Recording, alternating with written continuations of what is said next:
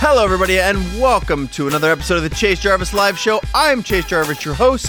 This show is where I sit down with the world's top creatives, entrepreneurs, and thought leaders and unpack valuable and damn well better be actionable insights with the goal of helping you live your dreams in career, in hobby, and in life. I'm getting actually, I'm getting pretty good at that. I know it now. We're 35 episodes in. I got to figure it out. My guest today is Daymond John, the shark from Shark Tank. You know him. This guy is a renaissance man, people.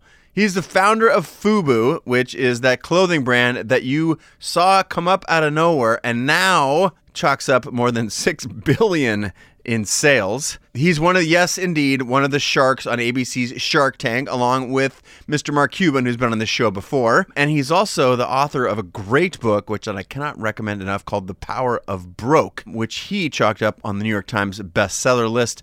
He's the CEO of Shark Branding, which also names folks like Muhammad Ali, the Kardashians, and Pitbull to their list of clients. And we talk extensively about a, a, a, thing that's near and dear to me, which is visualization and goals, among lots of other things in this episode. But he gets really specific 10 goals that he has, one on a schedule of, there's, he's got a 20 year goal, two five year goals, and then seven goals that he wants to accomplish in six months. He outlines how he makes those goals. I think you'll find that fascinating. We do talk about Fubu and the birth of a company from zero to six billion in sales. It started off as a side hustle. He was selling hats, like knitted hats on the street corner. It's an amazing story. And we also talk about being lifelong learners and what shows like this and other shows can do for someone who actually cares about learning for the sake of learning and not for some degree or a piece of paper or a thing. Like, what can you get? Out of investing in learning new shit all of the time. It's a really good interview. I know you're to love it, but before we get to it, I want to give a shout out to our sponsor. This episode is brought to you by Creative Live. Creative Live is the world's largest hub for online creative education. Education in photo, video, art design, music and audio, and the ability to make a living and a life in those disciplines. It's the highest quality, highly curated classes taught by the world's top experts. We're talking Pulitzer Prize winners, Oscar winners, Grammy Award winners, New York Times best-selling authors, and the best entrepreneurs of our time. Names like Richard Branson, Mark Cuban, Arianna Huffington are on the platform. And you get classes taught from guys like Tim Ferriss, Lewis Howes, uh, Ramit Sethi. I, again, I could list uh, a thousand other names of the top photographers, designers, musicians, the best in class. You get it. Now, right now, if you're familiar with me and my work, you might be saying, well, wait a minute, isn't that a company that you started, Chase? Well, yes, it is. In fact, Creative Live makes this entire podcast possible, and in fact, all of my long standing Chase Jarvis live shows. Creative Live has millions of students around the world. More than 2 billion minutes of education have been consumed on that video platform. So, you know, that's a little bit of the sort of the what and the how behind Creative Live, but here's the why, which I think is so critical. Creative Live exists to help you live your dreams in career, hobby, and life. In short, I started Creative Live with a bunch of really committed friends because we saw a, a big need in the world. We wanted to help our peers and friends and, and folks out there in the world transition to new careers, live new dreams, take the leap, if you will, into an entirely different sort of direction where you can leave that job, maybe your job with the man, and strike out on your own. I also saw my peers in the photo and the design world needing to sort of up their skills and get ahead.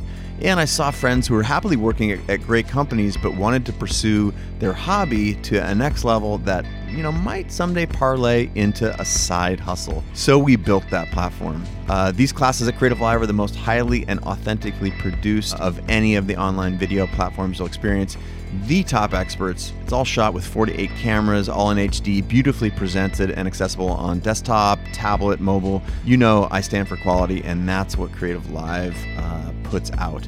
To that end, I have also taken it upon myself to curate a handful of my very favorite classes and mix them in with some of the top performing classes on Creative Live, and I'll bake that into a landing page called creativelive.com/hustle just for you. this community listens to our podcast here. So you should go there and you should check that out uh, as a special thank you for being a podcast listener. If you find a class that you love, either from the ones that I've curated or elsewhere on the site, and you want to buy it, during checkout, enter the code CHASER. That's my name plus an R, just C H A S E R. And do that during checkout, and you'll get 25% off your order. Uh, I think that's awesome, and I hope you do too. So thanks very much for checking it out. Let me know what you think. Now, that's it for the sponsors. Uh, now, let's get into the show.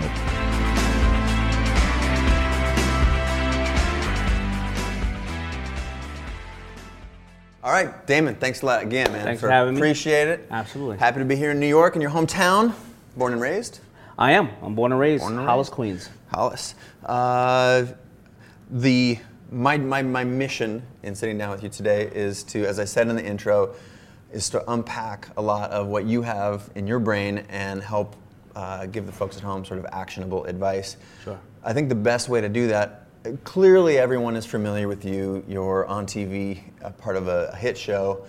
Uh, but I'm actually most intrigued with your upbringing, specifically starting Fubu, going from what I call zero to one, where you didn't, you, you weren't entrepreneurial, you were thinking about it, because that I think mostly identifies, or most of the people at, at home or watching identify with that. Right. Uh, so can you take us back to the early days before you were on Shark Tank, like when you were starting out? Because I think that'd be a good. Just Well, when I was starting out, what? When I was starting out in my business world Yeah, I or starting out it- FUBU in general? Yeah, I think starting out business world again, go from zero to one, from Yeah. a non-entrepreneur, maybe a student. Um, yeah. Yeah, you know, so so I was a I was a student. I was in high school. Didn't know that I was I, I didn't know I was dyslexic at the time. Uh, I found out only recently, 10 years ago, that I was dyslexic. But I needed to find a way to cheat and not go to school because I would accelerate in math and science, but I wouldn't accelerate in reading and things of that nature. So they came up with a program called co-op, meaning that I can go to school one week and then I can get a job and work the other week, the alternative weeks. So I started working at Lehman Brothers, who uh, really were owning uh, American Express, and, and also I was a foot messenger at First Boston. And when I mean working there, I mean I was the guy in the in the elevator with the loud headphones on, hitting on the girls with a little package in my hand, and I would go up there to all the offices and drop off my package and just leave. So I started to realize something at that stage that there were a lot of people that I was working with within the messenger system that were either complaining about their lives or some people who were making the best out of their lives because they didn't want to take their job home with them. And when I worked in this, this is Manhattan, 53rd Street, and when I worked in First Boston, as a messenger, we would be able to go upstairs and eat. And I would go upstairs and eat sometimes on the 50 something floor of this beautiful building, and I would hear guys talking about how, you know, they're having a hard time buying their eighth car, or they were just stressed. They were venture capitalists. They were just people who were miserable. Um, so I started to understand the value of money at that time. Got it. Um, you know, fast forward, I would go out and I would try to do small businesses. I would ha- have a livery service. I would buy crash cars, and I had it all planned out. From 17 to 22, if I if I purchased a crash car for 5,000 and put 2,000 into it and sold it for 10, if I did X amount of cars by X amount of time, I would be a millionaire by the time I was 22. That was the goal. That was a goal, very simple plan. And it was a flawless plan. But I think Mike Tyson has an old saying that's really amazing. Everybody has a plan until they get punched in the face, right? and needless to say, at 22, I didn't have any money and I was working as a waiter in Red Lobster because uh, my plan didn't work out quite well. Um, but you know, I had a lot of friends who were doing some things that I didn't necessarily agree upon, and I decided that I just wanted, I was inspired by this new product, this category that was coming around called hip hop, and everything that I would make, I would spend on anything hip hop Wow. tape, a record, boots, anything I saw in a video, whatever the case is. And An early Grandmaster Flash video, Run DMC. What Run DMC early- Grandmaster. Or the first one that I purchased something. Well, Run DMC, of course, my Adidas. I had to have Adidas all the time. Clamshells. Yeah, exactly. And um, we started to hear these rumors that all these designers that we were buying the clothes from didn't like us. Plus, the clothes were expensive. I didn't need a $900 Gore-Tex ski jacket to wear around New York City. I just need a colorful jacket. So we started to make clothes. And I remember uh, it was like yesterday. It was uh, 1989. I always tell the story. Good Friday. It was 37 degrees outside. And it was 3 o'clock in the afternoon. I stood outside this place called the Coliseum Mall with a bunch of handmade hats that I made with my, you know, with my bare hands. and I sold eight hundred dollars worth of hats. Now one day, Eight hundred dollars worth of knit hats. eight hundred dollars worth of these little crappy hats. These hats were like a Were they eight hundred dollars a piece, and you sold one, or what? no, no, no, no. They were twenty dollars a piece, but I would give you love for fifteen. Um, and I sold eight hundred dollars worth in one in one day. And I remember, you know, even like how I try to operate my business now, how I'm going full circle. I was one step away from the money. I made it myself, and I sold it directly to the uh-huh. customer, and I heard why they like it or not.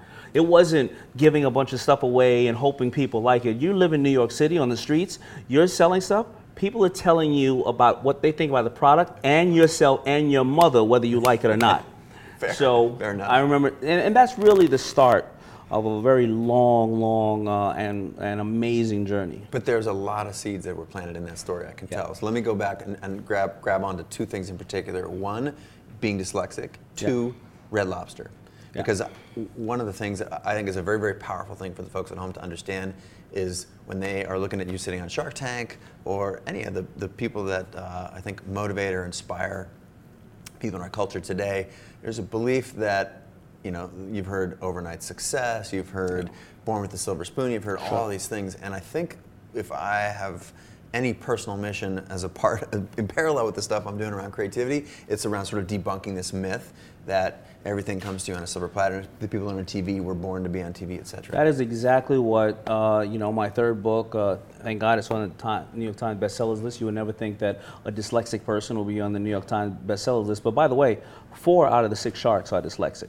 By the way, um, now um, to tell you the truth, it's the same thing. My book, The Power Broke, that was the concept. That the whole theory, you need money to make money. You need to know somebody, have a famous last name.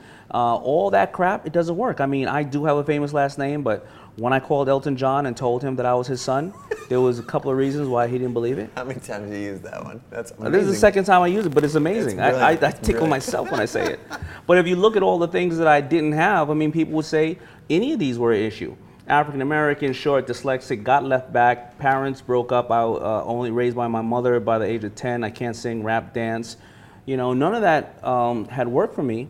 But I do point out often that if you look at the Forbes top or the Inc. top 1,000 wealthiest people in the world, uh, over 60% of them were self-made men and women. That means they were broke. That means they did not have anything. So yes, the theory of that we grew up watching Dynasty and uh, and Wall Street and all this crap about you need money to make money is Yeah. absolute crap. I love it. Yeah. So, uh, you mentioned also not being aware that you're dyslexic until very late in life or Yeah. later. Um, Sure. You're still quite young, obviously, but the the idea that there that certainly there are people born into privilege. I think that is a, I believe it. There are people who were born into money, but your point is that that is not actually a requirement. So, um, overcoming dyslexia, uh, even when you didn't have a name for it, I'm sure it Mm-hmm. was very frustrating. Uh, the Red Lobster bit, humility, like willing to do anything Yeah. to get a paycheck. Uh, tell me about that part of your life for a second. Yeah, you know, the Red Lobster bit came around at a very tough time. I was, um, I had already, I can't say failed, because I learned a long lesson. I, I a good lesson too. It took a long time. It was five years that I was operating my van company in, in the, in Queens in the boroughs. We'll pick up people for a dollar during the on the bus stop on the bus route. So we'd make three hundred dollars a day. But if you look at maintenance gas and you look at sometimes the Department of Transportation gives you a ticket, when you look at over the year, I basically made after all that twenty thousand dollars. Right, I cleared twenty thousand. But after five years of doing that, I realized that if I went back to Red Lobster because I started there as a waiter or something, I would make more money and I would not take my job home with me. And I decided to do that at another time when my friends who I grew up with, they decided they turned to the wrong sides of the street. They were selling drugs. Yeah. And I didn't want to be associated with. If you ever look at the Hype William movie Belly, that was about all my friends. And I decided to go to Red Lobster and work. They would laugh at me because they were offering me jobs. And then on top of that, and a lot of people want to quit their day job because they have this dream or this, this concept. On top of that, I started making hats at night. I would get up in the morning at 10 o'clock and go to work at Red Lobster at 12. I'd finish at 10. I'd sew hats till 1. I'd package them till 3. And then in the morning, I'd wake up from 8 and deliver them up until 10. And I did that for two, three years, but I knew I had to keep the lights on, right? And on top of working there, my friends, who were the tough guys, at that time, the perception of people who were um, in fashion were only gay guys. I have no issue with that. I mean, that's fine. But I wasn't gay, so I was actually treated like Daymond. What's wrong with you? You're working at Red Lobster. You're gay. You're this. You're that. But that passion and that love for what I was doing, like I got a high to see somebody wear a product of mine and come back the next day and say, everybody loves it, can I buy another one? It, it was just something that was so special about it, and I just absolutely fell in love with what I was doing. The, uh, I love the story because there, there's, it's the recipe. I feel like there's this hustle. I, you know, I talk about the people that's got nine to five, and then there's the five to 9 Mm-hmm. and uh, it's sort of the dirtiest secret in entrepreneurship that I feel like you're giving it away for free. Now I'm happy to talk about you know my transition. Sure. Having a job is actually responsible Yes. until like people say, "Oh, you're an entrepreneur, or you're a, you're an artist or a freelancer. You go all in, right?" Yeah. I'm like, only once, and then you realize that that's a dumbass thing to do. And what the people that I know who've been successful, and it sounds like this is true for you, you created some sort of steady income that would allow you to survive, not thrive, survive, so you can put every other ounce of energy, waking energy, into the thing that you care Well, about. I mean, I want to even elaborate. At that time, you know, my mother moved out. I had a house. So what we did was I worked, and then five of my friends moved in, and we all pitched in, like uh, rented a room basically at fifty dollars or seventy-five dollars. We were the Airbnb of the gang, you know, at that time. And you know, one of the top reasons why uh, small companies and startups fail is actually overfunding. Yeah. It's actually they go out and they take a hundred thousand dollar loan and they never sold one thing in their life. But more importantly the hundred thousand dollar loan, they also quit that thirty, forty thousand dollar job. They don't add that number into the money for the year. So they they're really in the red hundred and fifty thousand dollars and they just they- opened the door. yeah, before they even started. Before they even realize what they have. So that is uh, by far the truth. I mean, don't quit your day job, Yeah. you know? And I, and I used to put um, goals and targets. After six months, will I, if I put in six hours a week, how will this look? After a year, how will this look? And if you if you find that you can't even get to that point, then quit. You're not doing something that you love. You know, you're not. It's gonna feel like forever after one year if you aren't doing something you really, really are excited about. So you gold yourself. It sounds like you said after Yeah. like, and I think would you say that painting a picture of what success looks like or what the next step look like is an important part of moving down that path?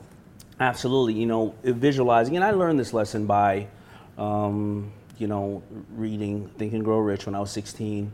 Um, didn't really grasp it at the time, and my Think and Grow Rich concept when I was 16 was that kid who thought he'd be rich by 22, right? Didn't, but again, Right. being dyslexic, I had to read it again and again and again and over concentrate on it. Then I started to read Brian Tracy's books on goal setting, Jay Abraham's books on goal setting, and I started to see the same thing come through that you have to visualize this goal because we also visualize the negative goals that we're going to be stuck in this rut or i think oprah said it best you become what you think about most of the time and it's funny and i know we'll get to this but when i was in the transition of moving from uh, being a manufacturer and a producer to somewhere in entertainment I never wanted to have a reality show. They offered me shows to come to my company, see my family. I said absolutely not. But I always wanted to be a broadcaster like a, a Walter Cronkite or actually what you're doing now. There you go, right? I always wanted to be that kind of guy because I didn't figure that if you walk down the street, people will go, oh my God, Walter Cronkite. You know what I mean? So I kept visualizing myself as a newscaster. And I remember if you ever look at the first Shark Tank, we're sitting on this big high news desk. It's really tall and it looks like a news desk. And I, I had visualized that and it sound I, I know it sounds crazy. I'm not about lava lamps and all that type of stuff, but I visualized it lamps. and things like that. But it does come true. It really does, you know? said lava lamps. That's, I get it. Like clearly, what you think about becomes your reality. Yeah. I have personally uh, many ex- uh, experiences that are the same. I visualized how many goals I was going to score. I went to college on a soccer scholarship my senior year. I knew I had to have a great year. I literally scored the exact amount of goals I've been thinking about for a year. Not one more, not one less. Yeah. Very random number. I wished I would have picked a higher number, uh, but I think the same is true. So, is there? Do you have a particular? This is a little bit personal, maybe, but do you have a particular style of visualization? Do you meditate? Do you think around like? Yeah, so I, I have goals. They I have ten goals that I read uh, every single morning, every single evening, five days a week. Um, uh, seven of them are their uh, their goals that expire within six months, and two of them expire in five years, and one expire in twenty years. The seven that expire within six months uh, range from health, family, um, to business, things of that nature. Uh, as I read through them, I read um, what I want to accomplish, how will I get there, and what will I do to pay for the for getting them done. They expire in six months, all at the same date. I have this. Um, uh, I have this anxiety in me right around when they're about to come, and usually I can accomplish maybe two of them. The other ones, I'm 30%, 40% there, whatever. I reset them for another six months. But you don't feel like, what would that be, 30, 30% success is actually failing on 70% No, of it? it's great. It's great Give to me a get little, there. Give, give me a little psychology there.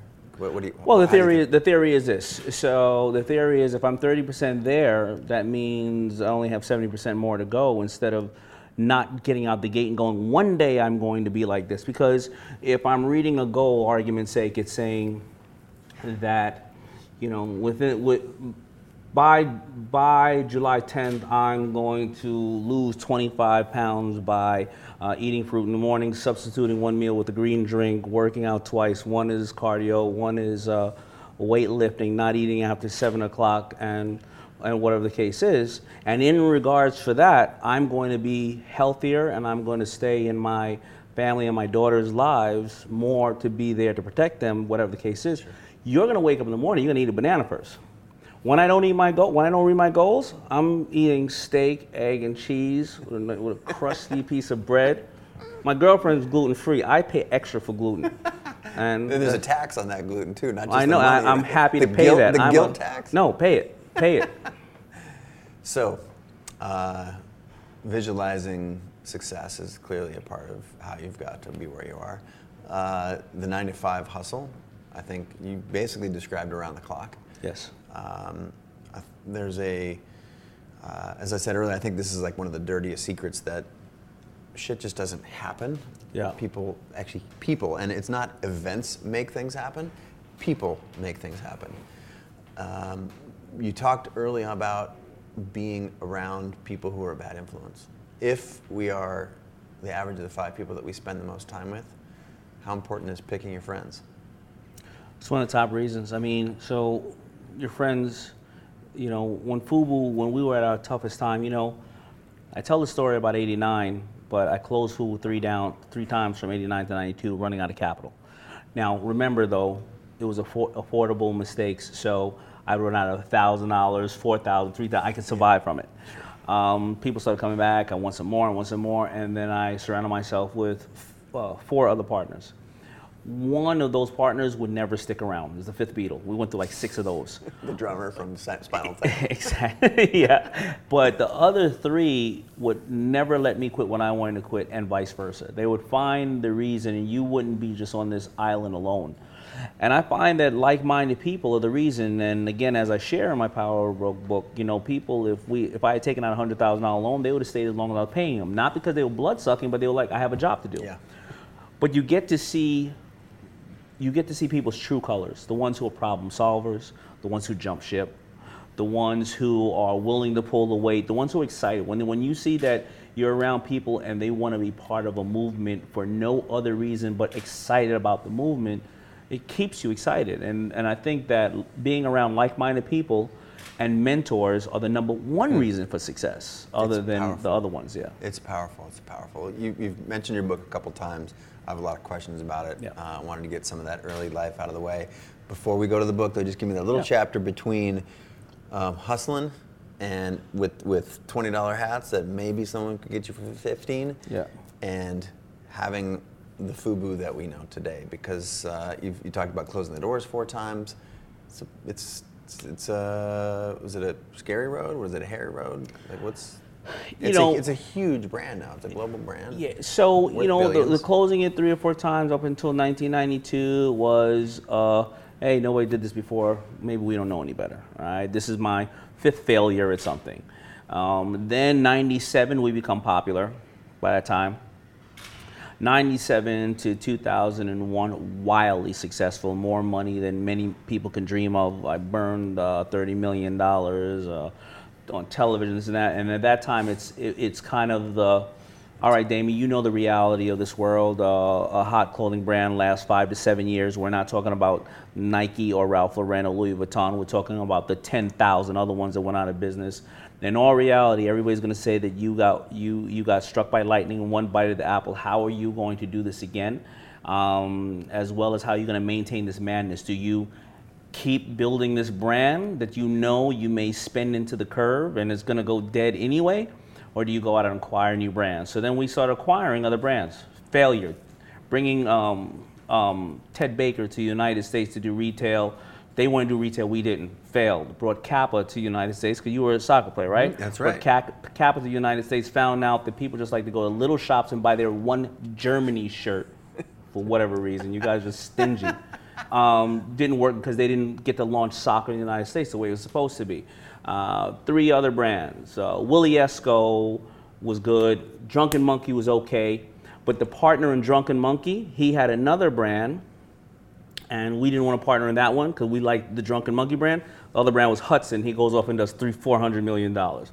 Fail, fail, fail, fail. All of a sudden, we find a brand called Coogi, a brand that Biggie Smalls used to wear, an Australian brand, really loud sweaters, do really well with that. So now we're back on top. I go and acquire another brand called Heatherette, two really amazing flamboyant designers remind me of Fubu, but for the pop culture ladies.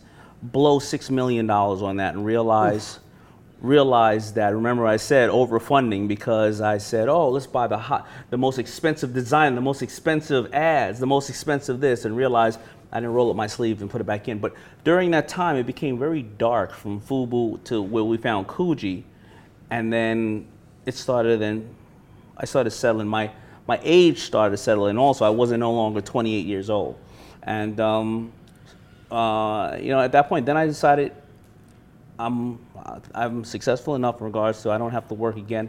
How can I start paying this forward, and how can I start talking to people about entrepreneurship? Because I felt that that this wasn't really talked about around 2001, 2002, uh, 2004. All my again glamorous friends were like, Fubu's over. We don't need to talk to this guy. He's out there talking about books. He's like a professor or something like that about business. Let's not talk to him anymore. I start going to little shows, which are amazing, like CNBC, MSNBC, Donny Deutsch.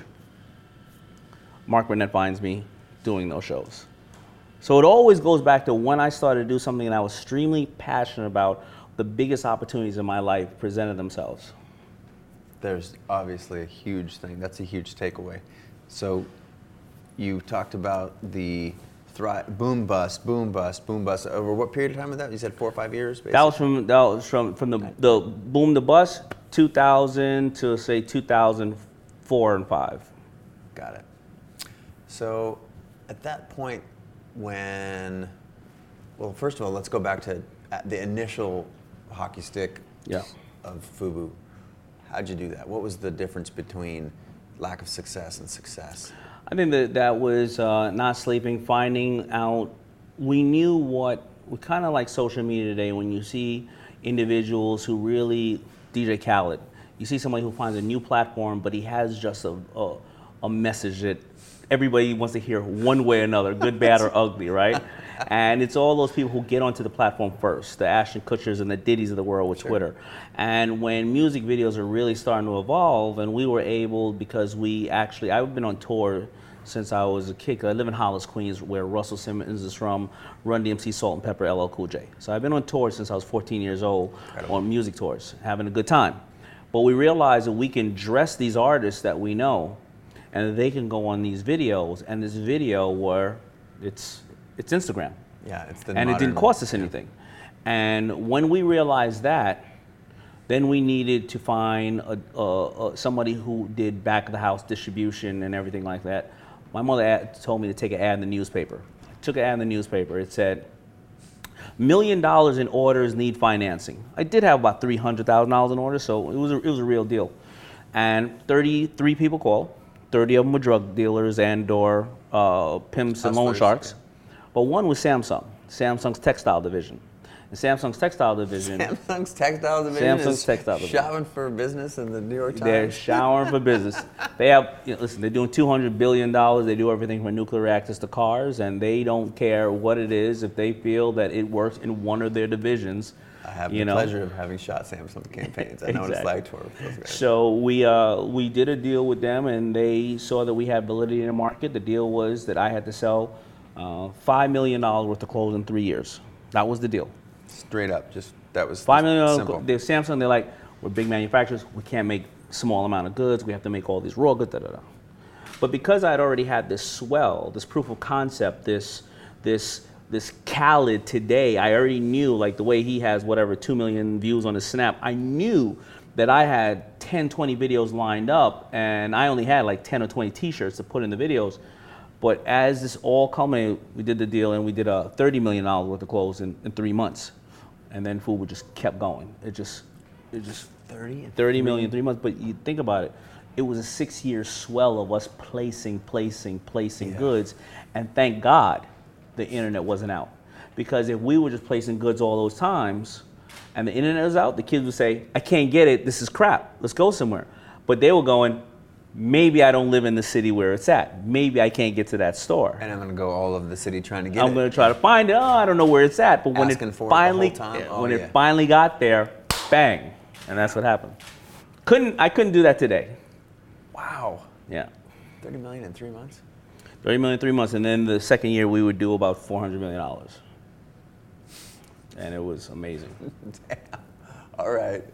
Uh, okay, that's crazy. There's plenty of lessons baked in there. Uh, let's highlight a couple of them.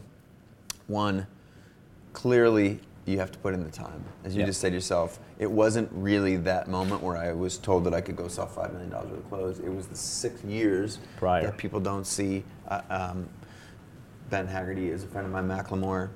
People thought he was an overnight success. Mm-hmm. The dude had been making music for 10 years. He was Yeah. living in his parents' basement Sure. when I first really got into his music. And there, I think it's fair to say that there are overnight successes that are really they're a flash in the pan. That's a one-hit song that doesn't stick around. But anything that has any sort of lasting power, I don't know of any examples, and uh, maybe you do, but don't talk me out of it because it sounds good what I'm saying. But I can't think of it. it's it's it's literally about putting in the time, and it's it's there's you have to have greatness Yeah. for sure, but uh, you have to put in the time. You have to put in the time, number one, which is always going to be the biggest challenge in life is time. Even today, I face time, you know, because as much as I want to share how much time you have to put in, um, I got divorced, you know, because of putting in too much time and or um, your health can decline after putting in too much time. So how do you find that balance? Uh, that's the biggest challenge. And but how? When are you also realistic with yourself about you're not hitting the goals or you're not doing something right.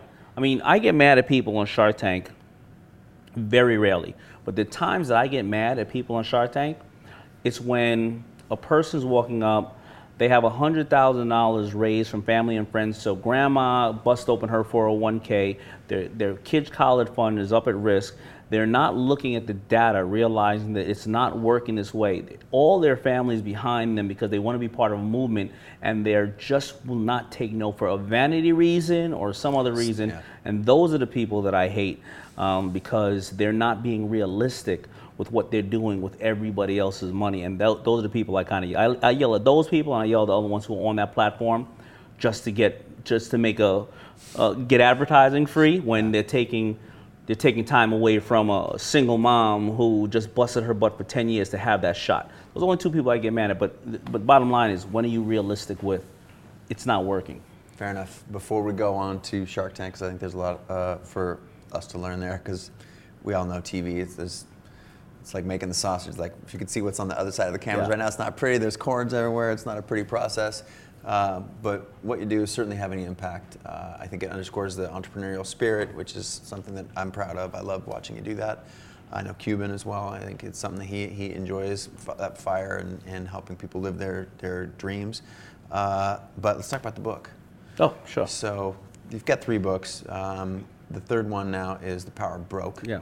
And New York Times bestseller. Congratulations. Thank you. And concept, why, what, what's different about the other books, and, and why did why did this one go to the list? Sure. So, um, Display of Power was my first one. It was basically, you know, my story and, you know, and then what I think about branding and things of that nature. And people need to hear my story and my views to then think if they agree. The next one was the, the brand within, where people don't realize that we invest in people before anything else, and you're a brand from the day you're born. Um, and this one, the Power Broke, it's because of all the years on Shark Tank, hearing people with the I need money to make money and all that type of stuff. And then seeing the other side of people who are doing way doing business a totally new way today. They don't have any. They haven't had anything. And like the Shopify people we know, bang, two million dollars uh, in business the first year because they mixed everything. They've have mentors, like-minded people. They've done their analytics. They have uh, tried really small and made affordable mistakes, and uh, they know their customer and they respect and value the customer. And what I did was not just put my story in there because I didn't want people to think, oh, well, you know, again, you, you, got, you got lucky. I put in there 15 other well-known people from around the world, like Kevin Plank, the CEO of Under Armour, doing four or five billion dollars a year, didn't have enough money to pay a toll, had to get a ticket when he had, went over the bridge when he was when he had Under Armour up and going.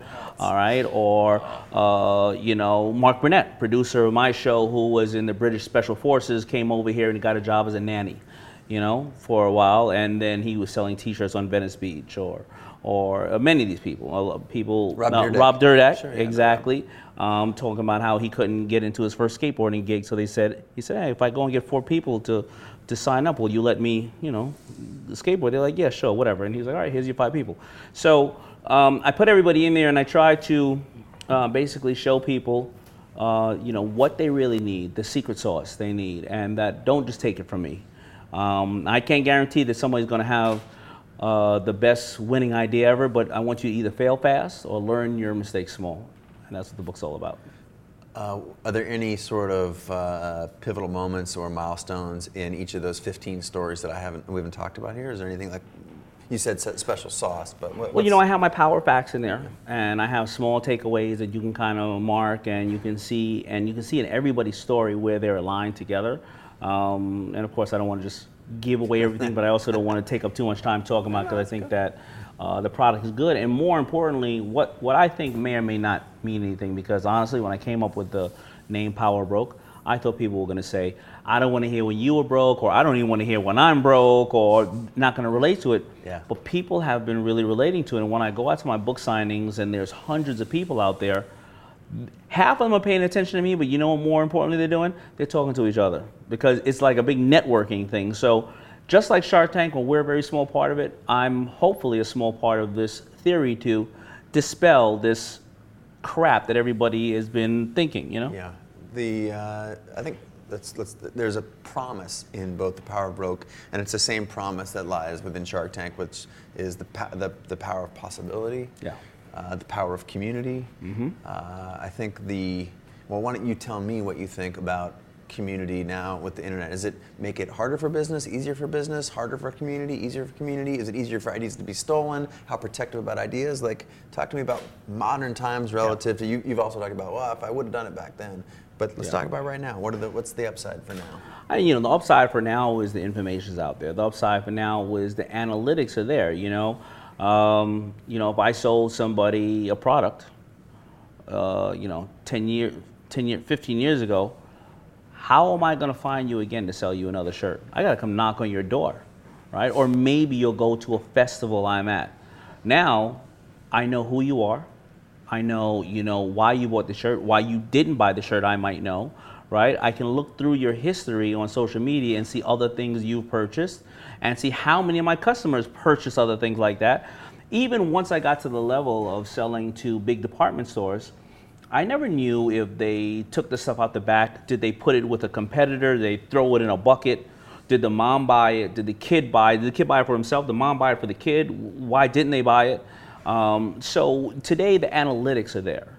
Number one, that's very, very important. So you can get to your customer easier. But the bigger problem is everybody can do the same thing. So now the fundamentals of business still has to be there. You still have to wake up at 5:59 a.m. because everybody else is waking up at 6 and you still got to go to bed at 12:01. right? And you still have to figure it out and you still have to make affordable mistakes and you still have to be that proprietor. You know the proprietor you walk in the store and you say, "Hey, how you doing, man? How's the family?" That's what you're doing on social media too. Um, so I think the fundamentals are there. It's a bigger platform. I've seen massive wealth created off that platform, but you know, you, you just got to figure it out. But it's it's easier today. It is easier today. I, I love the fact that there's no gatekeepers. Yeah. You talked about like how do you actually find money Uh, that's there is a still a relative sort of gatekeepers, but we've got crowdfunding. Uh, we, you know, from the artist, the creative's perspective, you used to have to get permission from the photo editor to get your stuff in the magazine, from the gallerist to get it on the wall, Mm-hmm. and now, to press of a button, we can reach as many people are interested in paying attention. Do you believe it's a meritocracy? Yeah, Yeah. I do. In a Uh, sense, yeah. Yeah, I, I, I would agree with that. So, uh, let's get a little more personal for a second here. We talked about the book. We still have. Uh, I still want to talk about a little bit about Shark Tank. Sure. But is there some things about you that people would be surprised to know that they don't know right now? You know, I think that I love to laugh. I have a, what I what I feel is a you know, funny sense of humor. I, I laugh with my friends. Um, you know, on the show, you know, I said to them, "How come I never smile on the show after the edits?" They go, "You're not supposed to smile." I said, "Why?" shark. They said, "No, this is business theater. Robert smiles, Barbara smiles, Cuban is the cowboy, you're the snake in the grass, quiet guy." O'Leary's the devil. This is just what it is. You don't smile. So I think that you know, to know that I have some level of a sense of humor, and people follow me on social media, they know. Um, and I'm not this, uh, you know, glossy guy. I'm a very down to earth guy. I love nature. I love, uh, you know, snowboarding, uh, you know, fishing. Those are the things I love. But people would think because I'm an inner city guy that, you know, I just like to hang out in clubs and fancy restaurants and fancy cars, and that's really not my clubs. Yes, restaurants. Yes, fancy cars. Or I when I spent that thirty million dollars, I Yep. spent them on all that other type of stuff. I don't I don't need any of that anymore. Cars and TVs. Yeah. You talked about Russell Simmons. Has he been influential to you? Incredible guy. Russell Simmons. Yeah. Um, I can't. I, I'm trying to think of anybody else who hasn't, who has been more influential than Russell Simmons. Besides, you know, um, and even Muhammad Ali. I didn't know him at the time, so Russell Simmons, you know, really was the star in my neighborhood who showed us that you didn't need to do the bad things. You didn't need. You didn't need to work at a factory, and you also didn't need to uh, sell drugs. And as Russell created Def Jam, um, then Run DMC, Salt-N-Pepa, all those guys, they all needed a roadie, a bodyguard, or a, a, a friend, this and that. So it started to ripple throughout the neighborhood, and he really created the art of our neighborhood. It's, can you talk about that part? You said you were connected to that scene. Yeah. In what ways? Like again, I love people that knowing that you worked at Red Lobster and like what, what ways were you connected to that So- music scene in your in your neighborhood? So it's funny. So um, when Run DMC came out, you know, we knew the guy Larry, and there's a song when Run DMC goes, Larry Love put me inside the Cadillac. The chauffeur drove off and I never came back.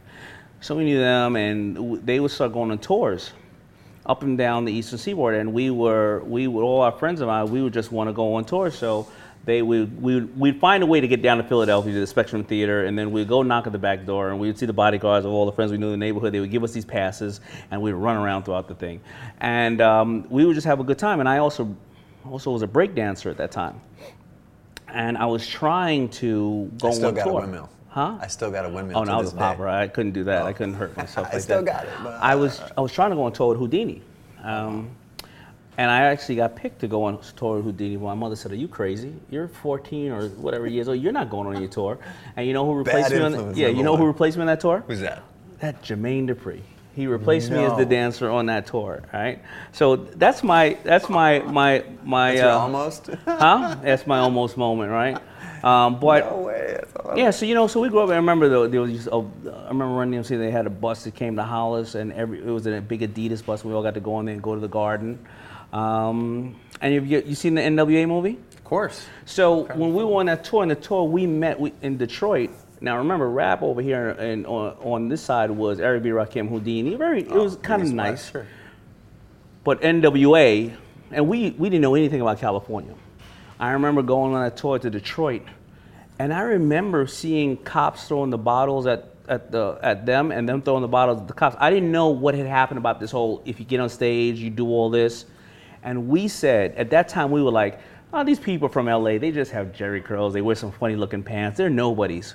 We left that tour and said, I'm never going back to anywhere we ended NWA because they were scary. So I remember I was about 16 or 17. So anyway, yeah, um, that's my life. It, it was a very fun time. And then all of a sudden the tour made its way down to Florida, and we ran into Uncle Luke. And that's when I realized that we need to be in Florida instead of California. Anyway, but yes, that's my music history, and we've been with them. And I grew up with um, there was three friends of mine. Uh, and all of us, when we were about 12, 13, and this music was coming around, one of us said, "Hey, I, we're gonna, I'm gonna be the, the best in fashion." Another one said, "I'm gonna be the best in uh, playing music." The other one said, "I'm gonna be the best in hopefully videos," and another one said, "I'm gonna be the best drug dealer." And um, I was, I created FUBU. Hype Williams created, uh, you know, doing the videos. Irv Gotti created uh, Murder Inc. And Hype did a movie about my friend who's in jail still from selling the best, he was the best drug dealer in the neighborhood. So we came up all together at 12 years old. We all set those goals. Speaking of film, you went to film school. I did. Nobody knows that. I love that. Nobody I went knows to that. film school- Have you ever told anybody that? I, I don't think I have. I went to you film got school. it. You got a first, right here. Yeah, I went to film school, but I only went short time. I went there for about six months. I wanted to take up uh, directing because I was on so many sets and I wanted to understand the camera angles and the settings. Yeah, you I'll just confess. I'm gonna interrupt you for a second. He comes in. He's looking at all the cameras. He's like, "Yo, what- was it Dan? Is that right?" Ted. Ted. I knew it was three letters. Ted. what, why they got all these cameras? Why can't we have? No, I was. I, Yeah, I, yeah, I, yeah. found, No, I was no, intrigued. I, am fascinated by it. Um, I'm sure you see it a lot. And then I did two. Um, I filmed three videos. I did uh, Gucci Mane's Freaky Girl. I directed that video. Um, I directed uh, Fat Joe's Clap and Revolve. And don't worry about it. I'm a horrible director. You have nothing to worry about. All I cared about was how good the DP was, and I sat in the back eating a cheeseburger or something, and just you know. Sat in that chair. Yeah, yeah. Cut. I love that. Position one. Back to position one. All right, so one of my personal missions, just straight up, is trying to get the world to be a more creative place. Uh, I believe that creativity is the new literacy, and if we put as a culture one tenth the amount of energy that we put into trying to make our culture literate, like in the classic sense of literate, into creativity, that the world would be a more magic place. And this is creativity, not just photography, design, but creativity with a capital C, like innovation. Got it. um, uh, even theoretical science has creativity at its core, right? We have it's, it's the fundamental solution to every problem has creativity in it. Talk to me about the role of creativity in getting you where you are right now. Um, well, it would. We didn't have anything else to rely on. We didn't have any other resources, so it was purely thinking out of the box and how could we be different. Um, you know, I love the story of when we we didn't have any money to advertise, uh, but you know, if you look in a, a lot of the urban communities, they have these big gray, nasty gates. They roll down at the end of the night.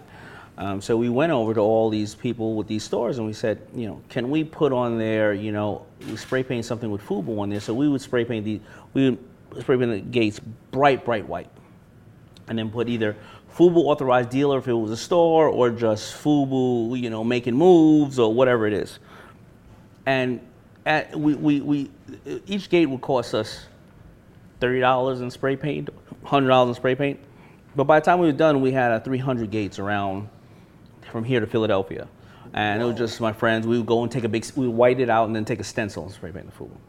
Um, somebody did a report in the New York Times, and I think I think they said if you look at how many the gates are down in the morning during rush hour, six to nine, and the gates, especially in the winter, are down about six o'clock to nine o'clock at night. If you look at how many buses and trains and people ride by in the urban cities by these gates, uh, they said we probably uh, had about $3 million worth of advertising to those gates. Now, we didn't think of it like that. We did think of it as an advertising play, but we had to be creative.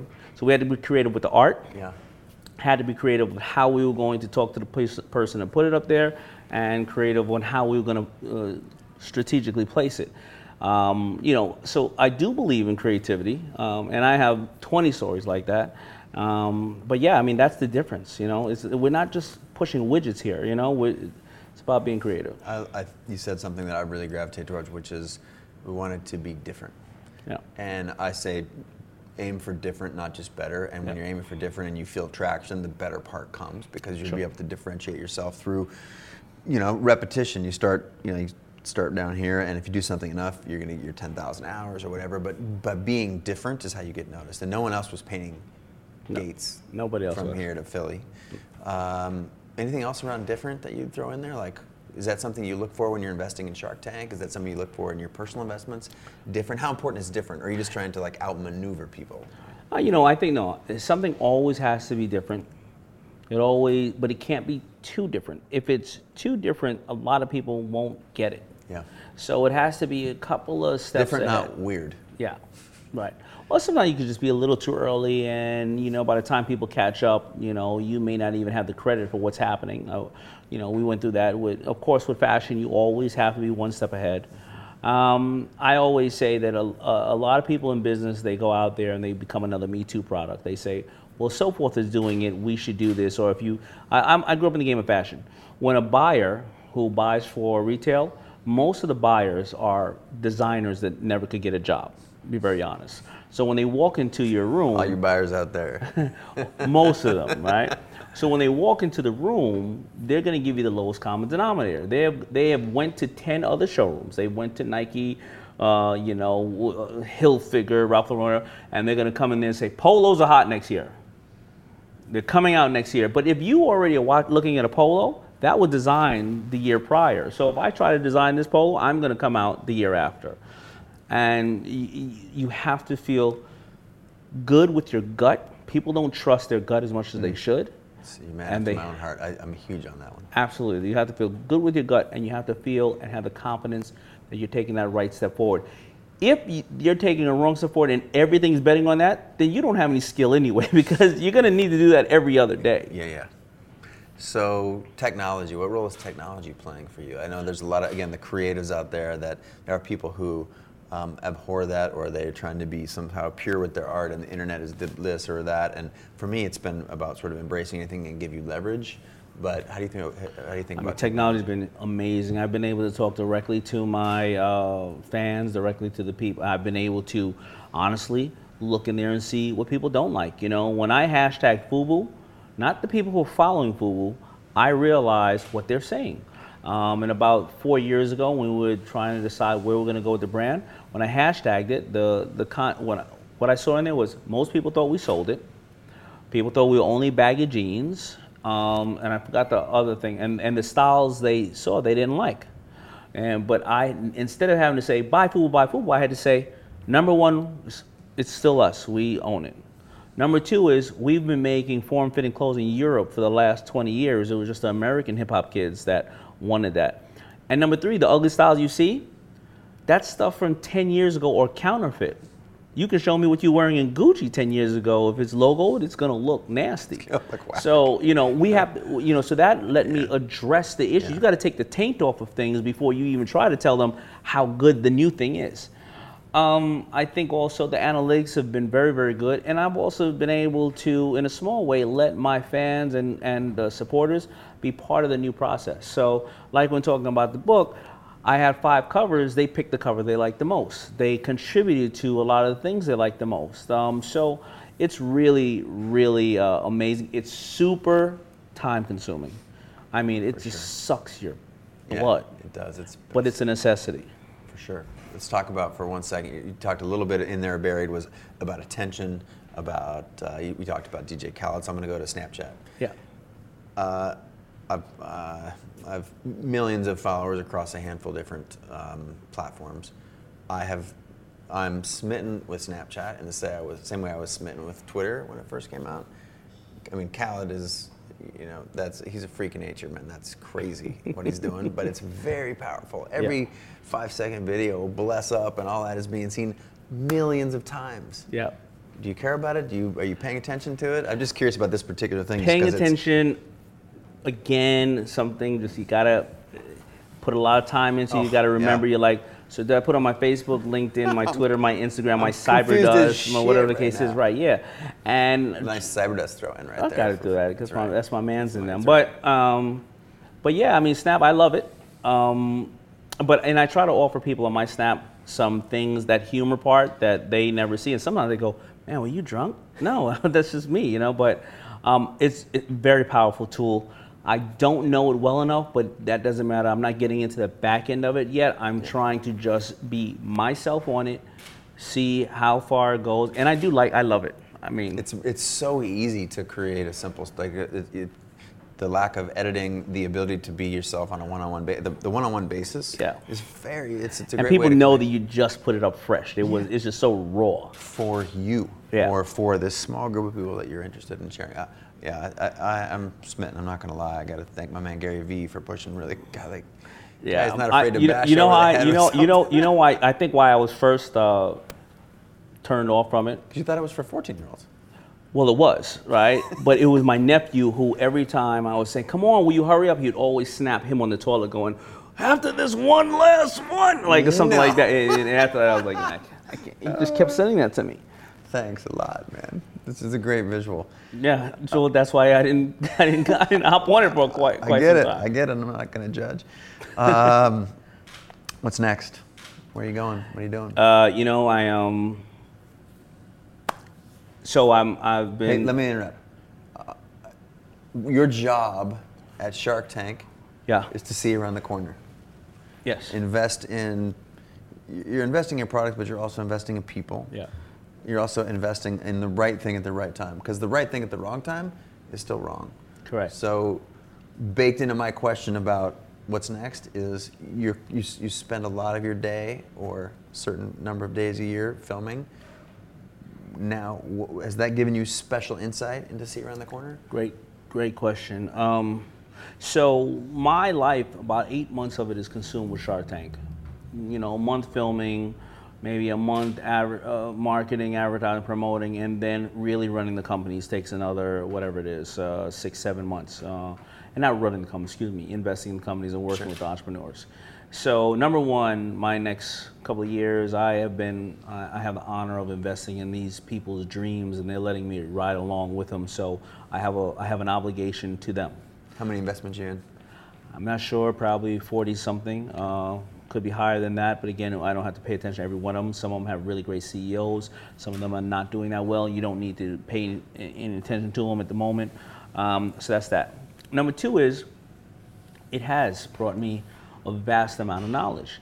I have so many colleagues that are still in the old, let's make these shirts. Hopefully, a store will sell them. Hopefully, somebody will buy them when they walk by the store. And we'll take how many don't sell back. And I think that if I wasn't on the show and I didn't have the access to the Shopify's of the world and I don't I didn't see all these amazing entrepreneurs doing business in a whole new way, that I would have been one of the dinosaurs because I'm seeing that as the biggest divide. The ones who are ma- who are influencing people are 14 to 30. The ones who make the goods generally are 40 to 70, and there's few that cross in between. And the few that cross in between, they have no problems. They're learning. They're learning to really take themselves into the next place where they're going. So those are the things. Um, as the Obama administration finishes, I just came back. I was in Cuba with Obama yesterday, and I'm uh, I'm an ambassador for global entrepreneurship with uh, President Obama, appointed by President Obama in the White House. Myself, Steve Case, uh, Julie Hahn, uh, um, Brian Chesky, Airbnb, Yep. and uh, Tory Burch, and a couple of us. So my job there for the next um, you know, eight months or six months, whatever it is, is to make sure that I spread entrepreneurship with this administration, with uh, Secretary Penny Pritzker and President Obama to the world. So hopefully we don't have as many people who don't have hope in the world and end up doing things that are not in the best interest of mankind. Because as we're saying, it's so easy to do business now. If you're somebody living in a certain country and you can't feed your family, and then somebody else over here offers you ways to feed your family, you're going to go there. But if you can open up a cell phone and you can open up a Shopify account and make $20 a week and feed your family, you may not go and do the things that are not in the best interests of all of us. So that's another uh, job that I have that I take very serious. And long after this administration is over, I'm sure I'll be doing the same thing with them. And um, I, you know, my newest and biggest project is I love the concept of this WeWork um, and uh, co-work sharing space. I think they're doing a great job, and I think that uh, it's a great product. And you know, whether I collaborate with them or other people, I'm going to probably start opening up a couple of things where I think whether it's my Shark Tank companies, whether it's my private companies, whether I allow it to be other people's companies to come in, because I will get to learn even more in that space. It's a powerful space, and you put yourself. It, that go back to the earlier statement about you're the average of the five people you spend the most time with. Yeah. Being, it's one of the things I love about spending a lot of time in San Francisco. CreativeLive started in Seattle. We blew up, moved down to San Francisco, took on Greylock and Social Capitals Investors. Wow, Yeah. like that's some eye-opening shit when you get to run around with the Cheskies, the guys- the folks you talked about, Travis and Ryan from Uber buddies, like Yeah. boom, the, like you're just always a student of the game. Uh, you ever give up that student? Are you the master now? Or are you still learning? No, I'm, you know, when I told people earlier, I say you have to be able to put yourself in two to five words because if you don't know what your two to five words are, then you leave, up, leave it up to everybody else to interpret who you are. And my two to five words, and they may change, and they will change, uh, have been I'm on a quest. It is I am in various different rooms, I'm in various different industries, and I am there to learn just as much because if we're learning together, then we can share it. If I come in with this holier than thou, whatever the case is, you're not going to open up. You're going to sit there and go, this guy's either an idiot or, hmm, he's intimidating, right? So I tend to go and seek mentors still. I, I go after Seth Godin and say, hey, Seth, whether you know it or not, you're my adopted daddy, you know, or, He was sitting in there one hour ago. yeah, I heard. I feel it, right? Yeah, yeah. Power Um, or Jay. Abraham or any of these people. I go after mentors still because I'm still on a quest. I mean, I have the problem. I have to sit on a Shark Tank, and Mark Cuban thinks he knows it all, right? I can't learn anything from him. He was on this thing, right? I can't learn anything from this guy. I mean, he just keeps talking. I look for people who could teach me. I'm just joking. I learn, I learn from Mark as Love well. that guy. Uh, well, that is actually the, the underpinning for CreativeLive is uh, lifelong learning. Uh, I don't know who thought that we stopped learning when we t- magically turn 18. For me, that's really when shit that mattered to me started, you know, coming into my field of view, and I started learning. Uh, how important is um, I'm? I'll give you my bias, so you don't diss me. My bias is sort of I, I don't disrespect the institution of education because it has a job to do. I think K through 12, it's got plenty of issues, um, but lifelong learning to me, I feel like has broken because we believe as a country that people stop learning, and so we stop taking care of those people. We start. Uh, that's one of the reasons that online education has has grown. What role does do you? I think I get pissed when people look for other people to educate them. Yeah. You clearly very active in your education. So how how is it something that you actively pursue, or do you feel like it's something that happens to you? I actively pursue it. Um, I do speak to a lot of kids, and you know, when they ask about why are so many people successful that didn't go to school and things like that, I think that I think that some people need structure. Um, you know, I'm the kind of person that when I do go to the gym, I don't want a trainer because I want to listen to my music and read my goals and think about my day, and you know, I don't want anybody telling me to do this. But there are other people that are really efficient when they have a trainer because even though they know how many sit-ups they you know whatever they want somebody to discipline them i think that you know we're all cut differently. One thing i do say that's pretty good is i think that if you learn and understand finance business accounting and some of the things that no matter where you go in life you need to know it i think it's okay uh, you know getting a higher level of education but it doesn't stop there. That's just the, the basics. You know you have to then go out and apply it.